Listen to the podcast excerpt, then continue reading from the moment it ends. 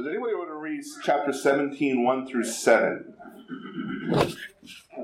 All right, thanks, Una. And who wants to read uh, 8 verses 8 through 16?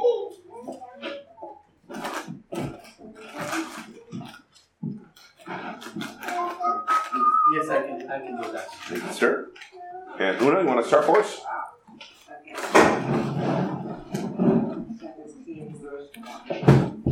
Then all the congregation of the sons of Israel journeyed by David from the wilderness of Sin, according to the command of Yahweh, and they camped at Rephidim, and there was no water for the people to drink. Therefore the people contended with Moses and said, Give us water that we may drink. And Moses said to them, Why do you contend with me? Why do you tempt Yahweh? That the people thirst there for water, and they grumbled against Moses and said, Why now have you brought us up from Egypt to put us and our children and our livestock to death with thirst? So Moses cried out to Yahweh, saying, What shall I do to this people? A little more, and they will stone me.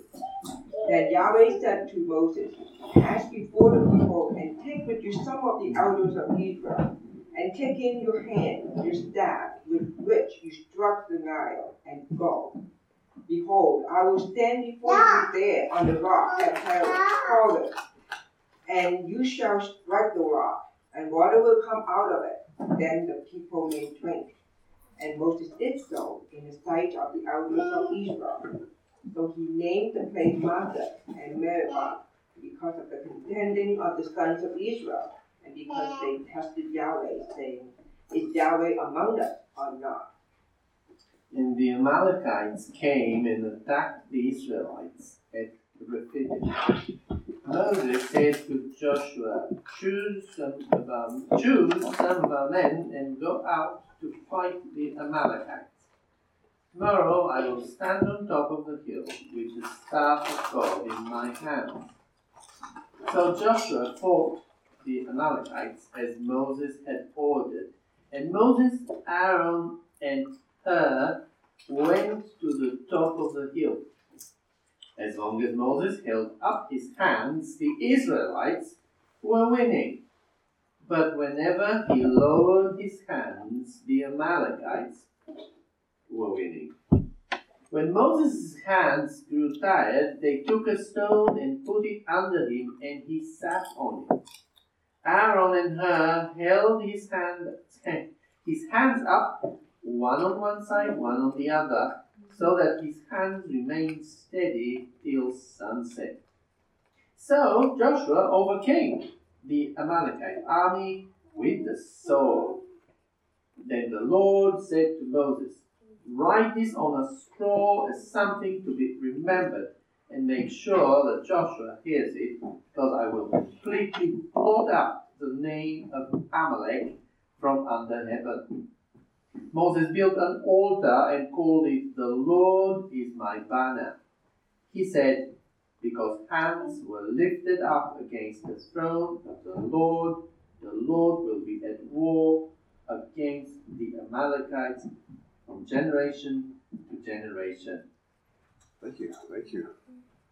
So it hasn't been too long ago when where we were in chapter 14, and uh, that's when uh, Israel uh, escaped from Egypt. They crossed the Red Sea miraculously. Chapter 14 is when God, as the Egyptian army followed Israel into the Red Sea, where they were crushed, as God, uh, you know, c- collapsed the walls of water around them. The Egyptian army was decimated. And then right after that, you see uh, chapter 15, Moses singing the song of d- deliverance, of celebration. That same song of redemption is, is found in Revelation as God rescues his people a final time, a final exodus. And then, from about the end of chapter 15 until now, until this chapter, uh, is the record of uh, Israel traveling to Mount Sinai. And of course, we know it's, at, it's on Mount Sinai where Moses and Israel will, re- will receive the law. And there's a theological um, um, point being established in these three chapters, 15 through 17, as Israel travels to Mount Sinai. And that theological point that's being made is the, is the nature of the law. That before they receive the law, God has to prepare Israel to receive the law. He needs to teach Israel what the law is about. What are they to do with the law? What is the purpose of the law?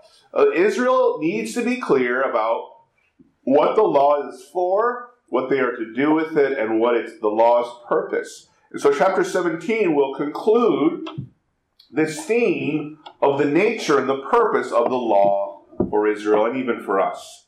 It's the conclusion of what the law does and how uh, chapter 17 really kind of solidifies everything. It ties up all the maybe loose ends. It makes it really crystal clear about uh, the law's purpose. And so I got two points today. And uh, point number one is Israel's test. Israel's test, uh, verses 1 through 7, and then Israel's role. Israel's role, 8 through 16. Let's look at uh, verses 1 through 7, Israel's test. And uh, here they find themselves at uh, Rephidim, and uh, this is really important because uh, Rephidim is very close to Mount Sinai. And if you've been here long enough, you'll know that uh, the, the geography in Scripture is, yes, it's historical and factual, but it also, geography in the Bible makes theological points. It makes, it makes a theological um, uh, uh, uh, uh references. And so, um, the point of this of, of Rephidim is is that what happens in chapter 17, since Rephidim is right next to Mount Sinai, what happens in this chapter is establishing the, the reputation of Mount Sinai. Uh, what is Mount Sinai where Israel received the law? What is it about? What is it about? Um, and what we're going to see is that. Oh, oh, oh, and what we're going to see is that the law is going to is going to is, is supposed to teach the people that everyone is sinful without ex- without exception. The law is going to uh, is going to show us the law. The law is the, the purpose of the law is to show that all have sinned and fall short of the glory of God, and that's why verse one says. Look at verse one. It says of all the congregation of the sons of Israel. All the congregation of the sons of Israel. Why? Why the emphasis on the all and everybody? Well, it's to make the point that that what we learn about the law is for everybody without exception. The law is for everybody. It's for Israel, it's for the world. Even though Israel will be the first people to receive the law, make no make no mistake about it, that the extent of the laws of, what the law points out about people applies to everybody. It applies to everybody. That everybody is sinful, right? All the congregation of the sons of Israel. And, and that wasn't um, the first time um, God uh, uh used this description of Israel. Uh, look at chapter 16, verse 1, if you forgot. Uh, uh chapter 16, verse 1 then they set out for Elim, and all the congregation of the sons of Israel came to the wilderness of Sin. Verse 2 And the whole congregation of the sons of Israel grumbled against Moses and Aaron, right? Um, everyone, everyone. This is a what, what, what's what's being established in chapter 17 is a universal principle. It's a universal truth that all men are sinners, and the law shows that. The law shows that all men are sinners. And so uh, go to Romans 3 and, and, and, go to Romans 3. And, and Paul says just that. Paul says just that. See, where did Paul get Romans 3 3 from? Go to Romans 3 9. What then? Are we better? Not at all. For we have already charged that both Jews and Greeks are all under sin. As it is written, there is none righteous, not even one. There is none who understands. There is none who seeks for God. All have turned aside. Uh, together they have become worthless. There is none who does good. There's not even one. Their throat is an open tomb. With their tongues they keep deceiving. And the poison of asps is under the lips, whose mouth is full of cursing and bitterness. Their feet are swift to shed blood. Destruction and misery are in their paths. And the path of peace they have not known. There's no fear of God before the eyes. And we know that whatever the law says, it speaks to those who are in the law, so that every mouth should, may be shut and all the world may be accountable to God. Because by the works of the law, no flesh will be justified in his sight, for through the law comes the knowledge of sin. How did Paul know that, that, that the law charges everyone with sin? He read Exodus 16 and 17. He understood the contents of Exodus 16 and 17. And that what the law shows applies to everybody, every single person. Um, so we go to verse 2, and it says, Therefore the people contended with Moses. And, and the idea behind this phrase, the people contended with Moses, is the is kind of the idea of somebody being sued. This is like an informal court of law. Uh, they're, they're saying that you know, Moses, you, you owe us something. They're, they're suing Moses for damages. They think Moses is inferior to them, right? Uh, I've been in, uh, you know, situations where the church will get mad and, and I'm called into the room with all these angry church people and it feels like I'm in court. It feels like I'm on trial. People are making charges. You know, there's a prosecutor. There's one person representing to them. And this is what Moses was experiencing. This is what Moses felt. And he, and he says, the, the, the people say in verse 2, Give us water. Uh, Moses, you owe us water. And, and, and, and, and then you, you see their, their pride, right? You see their pride and their arrogance that they're sinning against. Hey, he's back. They're sinning against God and Moses. And so on verse 2, Moses says to them, oh, Why do you contend with me? Uh, there's some there's some seats right there if you want to go. Oh, okay. I wanted to sit near Oh, okay, it's fine, it's fine. I'm always cold. Um, so uh, Moses says to them, "Why do you contend with me? Why do you why do you why do you test Yahweh? Uh, why am I on trial?" So instead of um, God testing sinners instead of the law supposed you know the law testing sinners Israel is trying to turn the tables on God. They're trying to test God instead. They're attempting to trade places with God. They're saying, God, you know, you're not God, we're God. They're, they're telling God that, hey, God, you need to do a better job at, at being God to us. They're telling God, listen, we're, we're thirsty. We're not going to be patient. We're not going to wait for you. You need to operate on our timetable, not we on yours. And so, what does the law reveal about our sinfulness? What do we what do we see in verse 2? What specifically about our sinfulness does the law reveal? In what way are, are we sinners? We want to be God. We want to be God. We want to charge God. We want to charge, we want to drag God into court. We want to be the judge. We want to be the jury. We want to pronounce God guilty. That's the nature of our sinfulness. See, this is the purpose of the law. This is what the law is pointing to. This is what the law shows. It shows what exactly our sinfulness looks like. And our sinfulness is full of arrogant pride, satanic pride, where we want to be in charge, where we want to be supreme, where we think God owes us.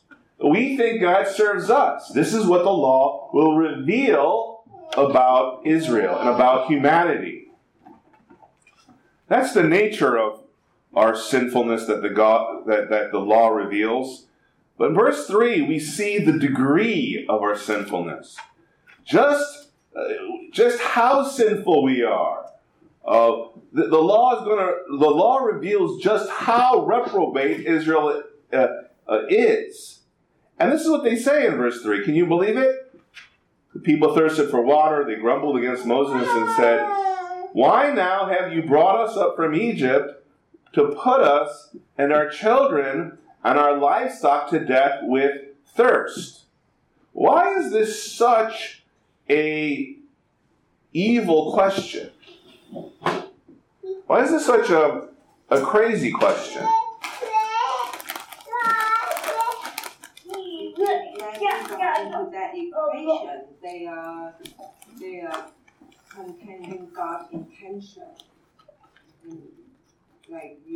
Yep, yep, yep, yep, yep, sure. That they're saying that, um, you know, he intentionally led us out to do specifically what? He intentionally brought us out from Egypt to do intentionally what? Uh, he led us out of Egypt to do specifically what? Specifically what?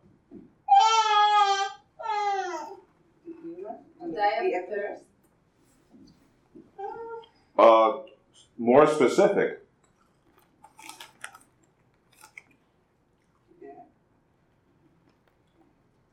Who, who, who, who do they think God is trying to kill? The children and our livestock. Now, how do we know for sure that's not true? That he did not intentionally lead, lead, lead us out of Egypt to kill our children and our livestock. How do we know that's absolutely not true? He fed them. Right? He been feeding them and sustaining them. Okay, okay. And his promises, I think there were promises delivered when Moses mobilized, addressed the leaders of Israel. He told them, God has something in mind for you. Okay, uh, yeah, yeah, yeah. I mean, he made those general promises, sure. But did he kill some children back in Egypt? Someone else did. Did he kill some children? Did God kill some children? He did. He did. He did. Yeah. Killed the Egyptian children, and he did not kill the Jewish children, right? That he made a distinction there.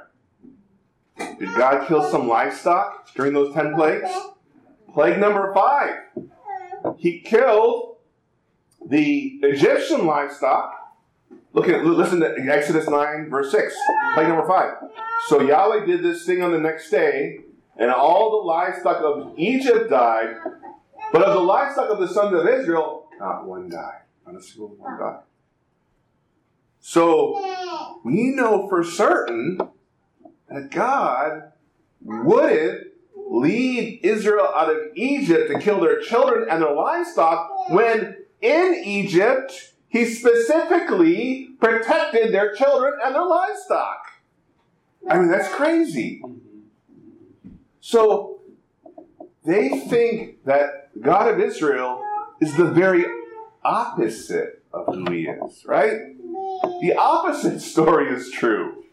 He's going to save their children, he's going to save their livestock, right? I mean, this is how sinful we are. Like, we're so sinful, we have it backwards. Like, we, we see the opposite of who God is. We're blind as bats. We call good evil, and we call, we call evil good. Now, look at our society today. Look at our culture today. We call the evil of homosexuality and premarital sex and transgenderism, we call all of that good. But are we surprised about that kind of sinfulness? No. Because we've read we've read Exodus 17. This is the nature of sin. The law has already taught us about our sinfulness, how bad we are, how backwards that we get it, right? We're, we're not more sinful now than Egypt was thousands of years ago. Now, God is just lifting the restraints, the lifting the restraints of His common grace. And Romans 1 says that this is a sign of what we're seeing of, of God judging America, right? We're under the judgment of God. Because we've always been this sinful. We've always called evil good and good evil.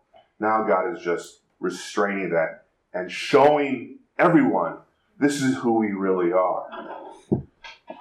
Now, verse, verse 4 Moses cried out to Yahweh, saying, What shall I do to this people? A little more, and they will they will stone me. We have this violent mob, this angry mob. They want to kill Moses. If it were possible, they would kill God too. And the law exposes all of that. The law shows us that we're we're murderers, right? And it's Israel think Israel is trying to test God, but it's really God who's testing Israel and showing this is what the law exposes. And what the law exposes is that we are complete moral and spiritual failures. Um, verse 5 Moses, Yahweh said to Moses, uh, Pass before the people. You remember that word? Where did you see that word pass before? In the Passover, right? When he passed over his people in Egypt and he spared them and he passed through the, the, the children of uh, the, the, children of he passed over uh, passed over the children of Israel. He passed through the children of Egypt and he killed them. And so God, there's another Passover. Um, they should be killed, right? Israel deserves to die right now. Right now. But God, what? He passes over them again. He Moses, pass over the people and take with you the, sons, the elders of Israel, and take in your staff with which you struck the Nile, and go. Um, the staff is a symbol of God's presence and His power. The Nile is when God, when Moses first struck that staff, when he first initiated this redemption from Egypt. And instead of Israel receiving judgment, God is going to give them the water. He's going to save them. He's going to give them life. So the law shows us how sinful we are, and the law points the way to salvation. It points the way to the water. It points the way to life. Number six, behold, behold, I will stand before you there on, um, uh, on the rock at Horeb, and you shall strike the, strike the rock, and the water will come out of it that the people may drink. And Moses did so on the side of the elders of Israel. Uh, anybody know where Hor- Horeb is? It's another name for what? Exodus 3 1. Uh, Moses was pasturing the flock of Jethro, his father in law, the priest of Midian. And he led to the flock to the west side of the wilderness, and he came to Horeb, the mountain of God. And what's another name for the mountain of God? Mount Sinai, right? So, um, um, oh man, sorry. Um, so they're standing before, they're at the base of the mount, they're, they're at the, the base of the, the of, of Mount Sinai, and God is establishing Mount Sinai's reputation. He's establishing um, uh, the reputation of the law that they will receive on Sinai. And so, why do you think they need to strike the rock? Why do you think the rock needs, the, the, the water needs to come out of the rock at the base of Mount Sinai? Why do you think that needs to happen? Remember, if God and, Mo, if God and Moses writing this, they're establishing Mount Sinai's reputation, what the reputation, what, what Sinai is all about, what the law is all about, what the law is all about, then so why is it so important that this water that saves them comes out of the out of the rock at the base of Mount Sinai? Why is it so important? The association between uh, the water, God, life. Uh, yeah. God as the giver of life, and also. Um, the, yeah, the, the, to show that the, the repu- Mount Sinai's reputation is that it it points to life. It points to life. It will point to how we will find life. But it but the mountain isn't the fulfillment of God's promises. Mount Sinai and the law isn't the, the final resting place. And how do we know that? Verse 7 He named the place Massah, that means tester. And Meribah, that means contender, right? Because of the contending of the sons of Israel, verse 7, and because they tested Yahweh, saying, Is Yahweh among us or not? See, Sinai will have will, will have all of this as its reputation. This is the, the law's reputation. It shows that Israel and, and humanity constantly test God, that they're constantly contending, but that God is, is still faithful. And yet, Sinai isn't um, isn't the final mountain. The law isn't the final fulfiller. That's going to be Mount Zion. That's going to be, you know, that's going to be, uh, you know, uh, someone that's going to come into the future. So, remember the order of what we talked about of of these uh, particular objects that establish the nature of the law, the nature of God's plan. Uh, in Exodus 16, um, Moses wrote about bread, right? The manna, the manna. In Exodus 17, he he wrote about water, right? And then, where do you see that order? Do you remember? Do you remember see that that order where you find um, you find bread in one chapter, then you find water in the next chapter? Does that sound familiar to you? That order: bread and water, bread and water in the New Testament. Yeah, so in John 6, Jesus says, I am the bread of life. In John 7, he talks about water. If anyone is thirsty, let, let him come to me to drink. Right? And so Moses, he records this. He names this place Massah and Meribah. And it says, he, uh, uh, he, he, this is, this is, uh, this will be for, for generations. Verse 16, he builds this altar for generations to remember so that when Jesus comes in John 6 and John 7, it should be this, oh, okay. I, I remember this story before. I remember this story. Uh, the law reveals our sinfulness. The law, through the bread and water, points to life. And now Jesus comes and says, I'm the bread. Uh, I'm the I'm the water right? And then you also see uh, here it says, verse 2, chapter 17, verse 2, why do you test Yahweh, right? Why do you test Yahweh? Israel was testing Yahweh. And then David, the king of Israel, he, he, he, he goes to the wilderness and he tests God too. He fails in the wilderness. Because remember, how did, how did David fail in the wilderness? he cut Saul's robe. And yes, he didn't kill him, but remember what David felt? He felt guilty for cutting the robe. He felt guilty. His conscience convicted him of sin. And he failed in the wilderness.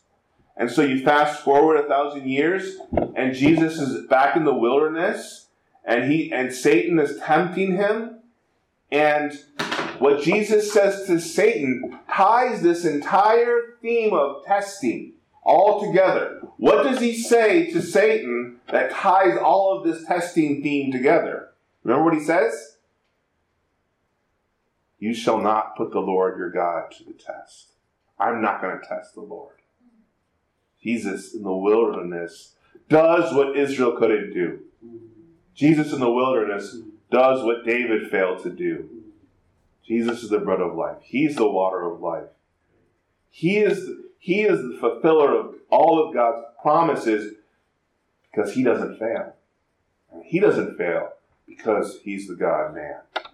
He's the God man. And that's a big difference. There's a big difference if you're a God man and a man.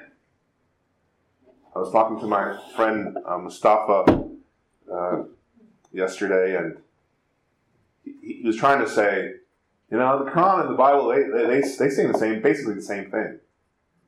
And I said, well, they say similar things, but there are big differences. Like, the Quran says Jesus is a prophet, and the Bible says Jesus is God.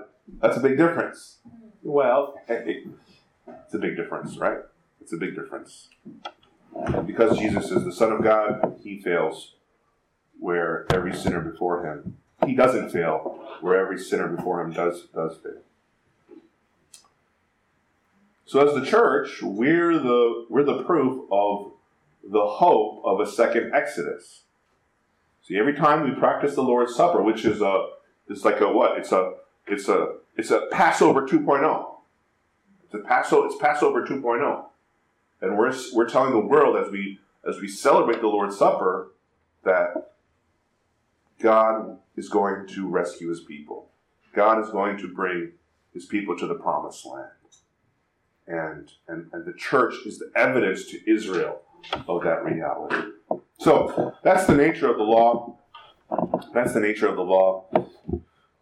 So let's go to point number two Israel's role in the world. So we, we see the, the point number one was Israel's test. And point number two is Israel's role in the world. Uh, verse 8 Then Amalek came. Amalek. Who's Amalek? Does anybody know who Amalek is? We saw him in Genesis 36. Go to Genesis 36 and see for yourself.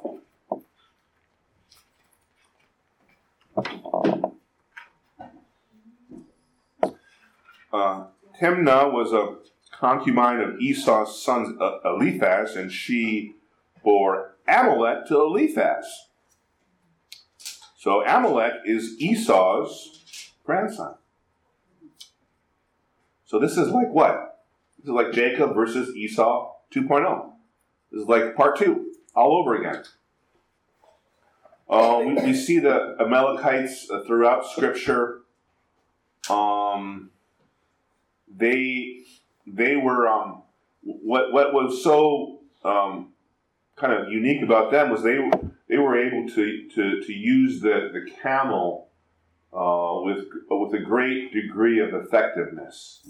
Camels are in short distances are actually faster than horses. They can go about 45 miles per hour. Uh, uh, go to Judges 635 and uh, Judges 635.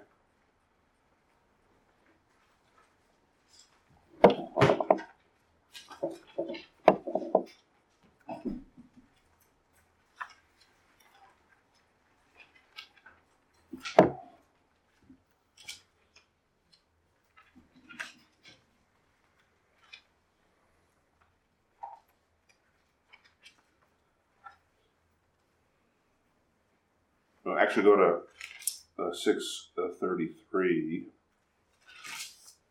and you see uh, uh, Midianites and the Amalekites, how they they're part of uh, uh, their raid on Gideon. They're fighting uh, Gideon. Um, go to go to Numbers. Go to Numbers real quick. Numbers twenty four twenty.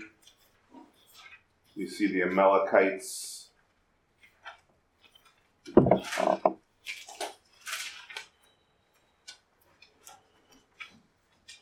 We see the the, the, the, the, the resultant curse of what happens here.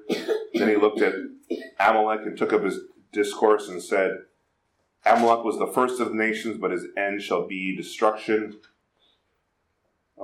So the, the Amalekites, they're uh, they're gonna they're, they're making a, a big mistake. They're making a big mistake in their attack on Israel. Go to verse nine. Um, what do you notice about this army in verse nine? Choose men for us and go out, fight against Amalek.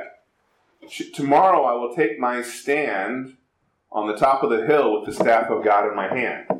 What do you notice about this army?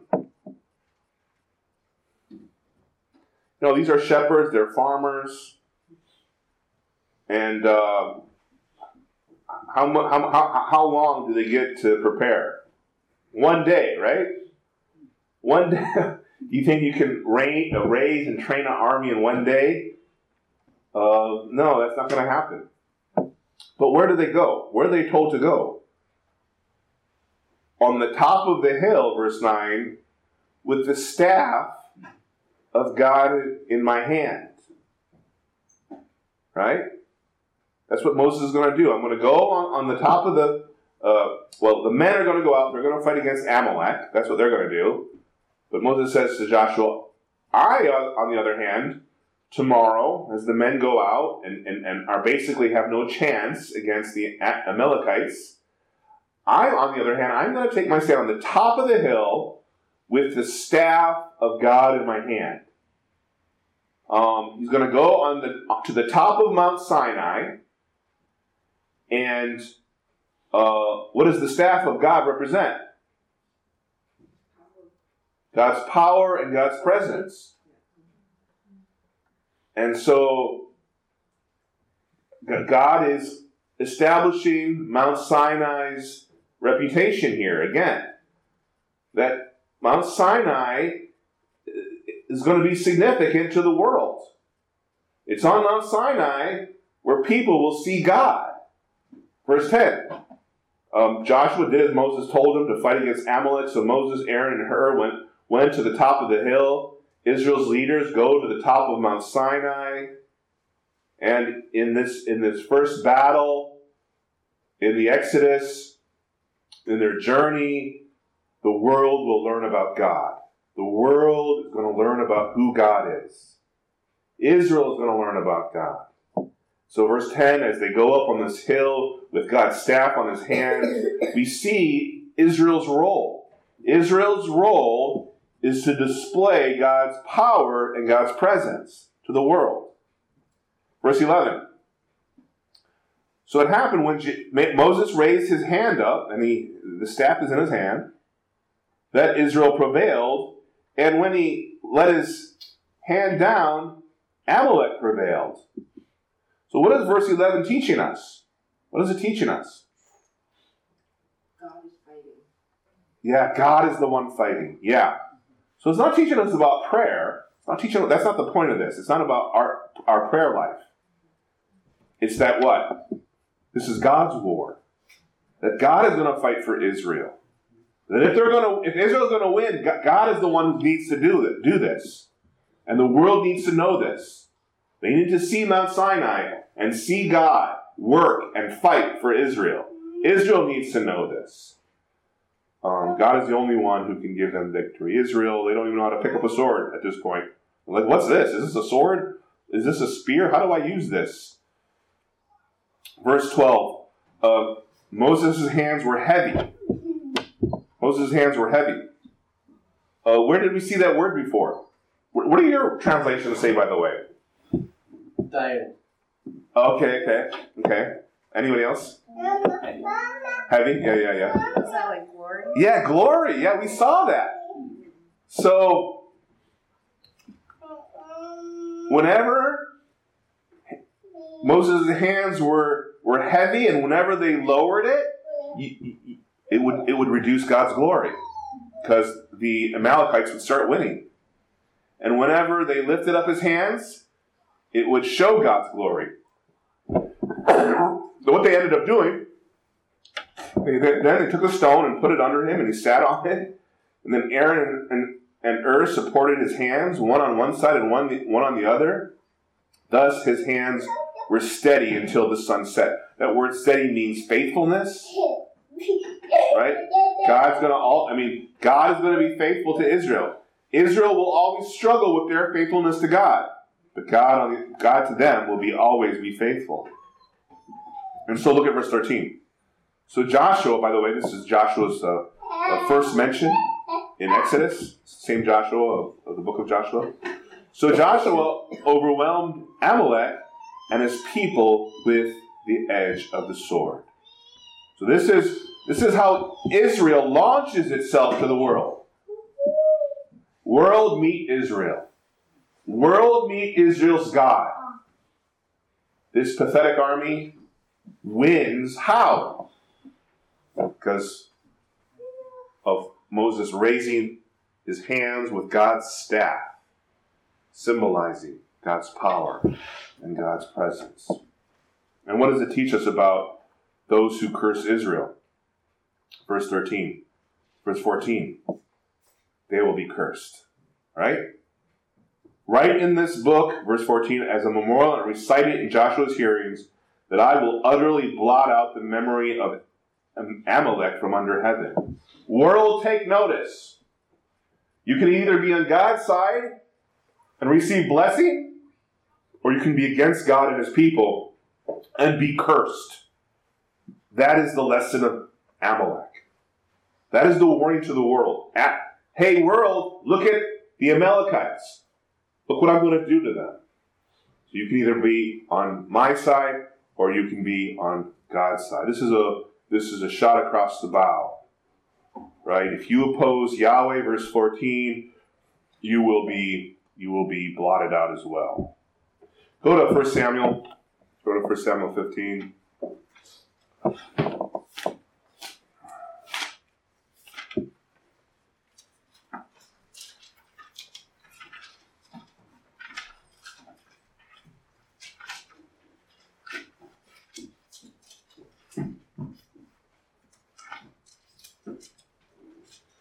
Then Samuel said to Saul, Yahweh sent me to anoint you as king over his people, over Israel. So now obey the voice of the words of Yahweh. Thus says Yahweh of hosts, I will punish Amalek for what he did to Israel, how he set himself against him on the way while he was coming up from Egypt. Now go and strike Amalek and devote to destruction all that he has, and do not spare him, but put to death both man and women, infant and nursing baby, ox and sheep camel and donkey, right? Total, blot them out. And Saul summoned the people and numbered them in Telaim, 200,000 foot soldiers and 10,000 men of Judah. And, and Saul came to the city of Amalek and set an ambush in the valley. And, and, and, and Saul said to the Kenites, Go, depart, go down from among the Amalekites, lest I destroy you with them. You showed loving kindness to all the sons of Israel when they came up from Egypt. So the Kenites departed from the Amalekites so Saul struck the Amalekites from Havilah as you go to Shur, which is the east of Egypt. And he seized Agag, the king of uh, Amalekites, alive and devoted to destruction all the people with the edge of the sword. But Saul and the people spared Agag and the best of the sheep, the oxen, the lambs, and all that was good, and they were not willing to devote them to destruction. But everything despised and worthless that they utterly destroy. Then the word of Yahweh came to Samuel saying, I regret that I made Saul king, for he has turned back from, from following me and has not established my words. And Samuel became angry. And so go down a few verses. And he comes to uh, uh, Samuel says in verse 14, What then is the sound of, of the sheep in my ears and the sound of oxen which I am hearing? And Saul said, They have brought them from the Amalekites, for the people spared the best of the sheep and oxen to, to sacrifice to Yahweh our God, but the rest we have devoted to destruction. Then Saul, Samuel said to Saul, Wait, and let me tell you what Yahweh spoke to me last night. And he said to him, Speak. And Samuel said, Is it true, though you were little in your own eyes, you were made the heads of the tribes of Israel, and Yahweh anointed you king over Israel, and Yahweh sent you on a mission and said, Go and devote, uh, devote to destruction the sinners, the Amalekites, and fight against fight against them until they are consumed? Why then did you not obey the voice of Yahweh, but rushed upon the spoil and did what was evil in the eyes of Yahweh? Then Saul said to Samuel, I did obey the voice of Yahweh, and, and, and went on the way in which Yahweh sent me, and have brought back Agag, the king of Amalek, and have devoted the Amalekites to destruction. With the people took some of the spoil, the sheep, oxen, and choicest things, and to sacrifice to Yahweh your God at Gilgal. Right? Saul is, is not repenting, he's not admitting his sin. Then Samuel says, You know, to obey is better than sacrifice. To obey is better than sacrifice. You go down for a, a few robes, a few rows, a few verses, and then you go to verse 32. Samuel says, Bring Agag near to me, the king of the Amalekites. And Agag came to him in chains, and Agag said, Surely the bitter of death has departed. But Samuel said, as your sword has made women childless, so shall your mother be childless among them. And Samuel hacked Agag to pieces before Yahweh at Gilgal. So Saul not only disobeyed God, what else did it show? His actions. By not totally blotting out the Amalekites. What did it show about Saul? He wasn't on God's side. He wasn't on God's side. He was on the other side. And then you go to Esther. So remember Agag. Remember Agag is the uh, the king of the Amalekites, and so the Agagites are the descendants of those are the it's the same word for the Amalekites, the the Agagites, and this is uh, during the uh, the Babylonian exile. Esther, and remember, uh, Uh, Saul was from the tribe of Benjamin, and here you have Esther and her uncle Mordecai. They're from the they're from the tribe of Benjamin as well, and look at chapter three, verse one. After these things, King Ahasuerus magnified Haman, the son of Hammedatha, the who? The Agagite. He's here again. And he wants to destroy Israel again. It doesn't seem to change. Um, and this Agagite creates uh, this plan, this, this plot to kill them. Um, but God intercedes. And and what do they do? Chapter 9, verse 5. It's reversed. Um, the, the Israelites are allowed to kill their enemies. They struck all their enemies with the sword, killing and causing them to perish. Um, so he kills he kills Agag, he kills uh, the Agagites. What does it show you? That God remembers, right? That God's faithful to his word. He keeps his promise by killing the Amalekites. God never forgets his promise. He'll either be the God of salvation or the God of judgment for both Jews and Gentiles. Go back to uh, Exodus, Exodus 17.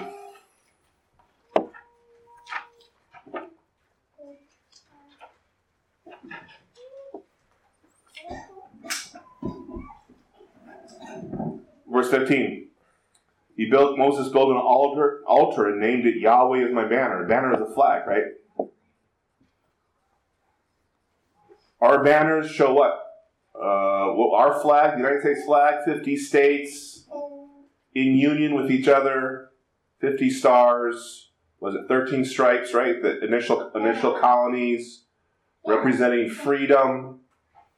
Israel's flag is Yahweh. Um, America is about freedom and liberty. Israel is about Yahweh, to show Yahweh, to show Yahweh's glory. Verse 16 Because he has sworn with a hand upon the throne of Yah, Yahweh will have war against Amalek from generation to generation. Yahweh will always be warring against Amalek for what they did to Israel.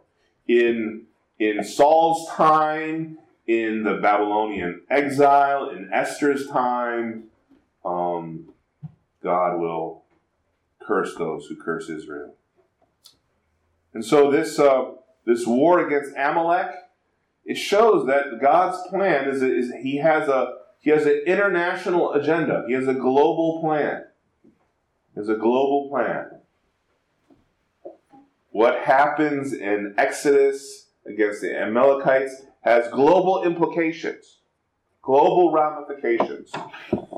Um, it's not just this story written thousands of years ago about these these people with no significance to the rest of us. No, this is this has a global historical future impact.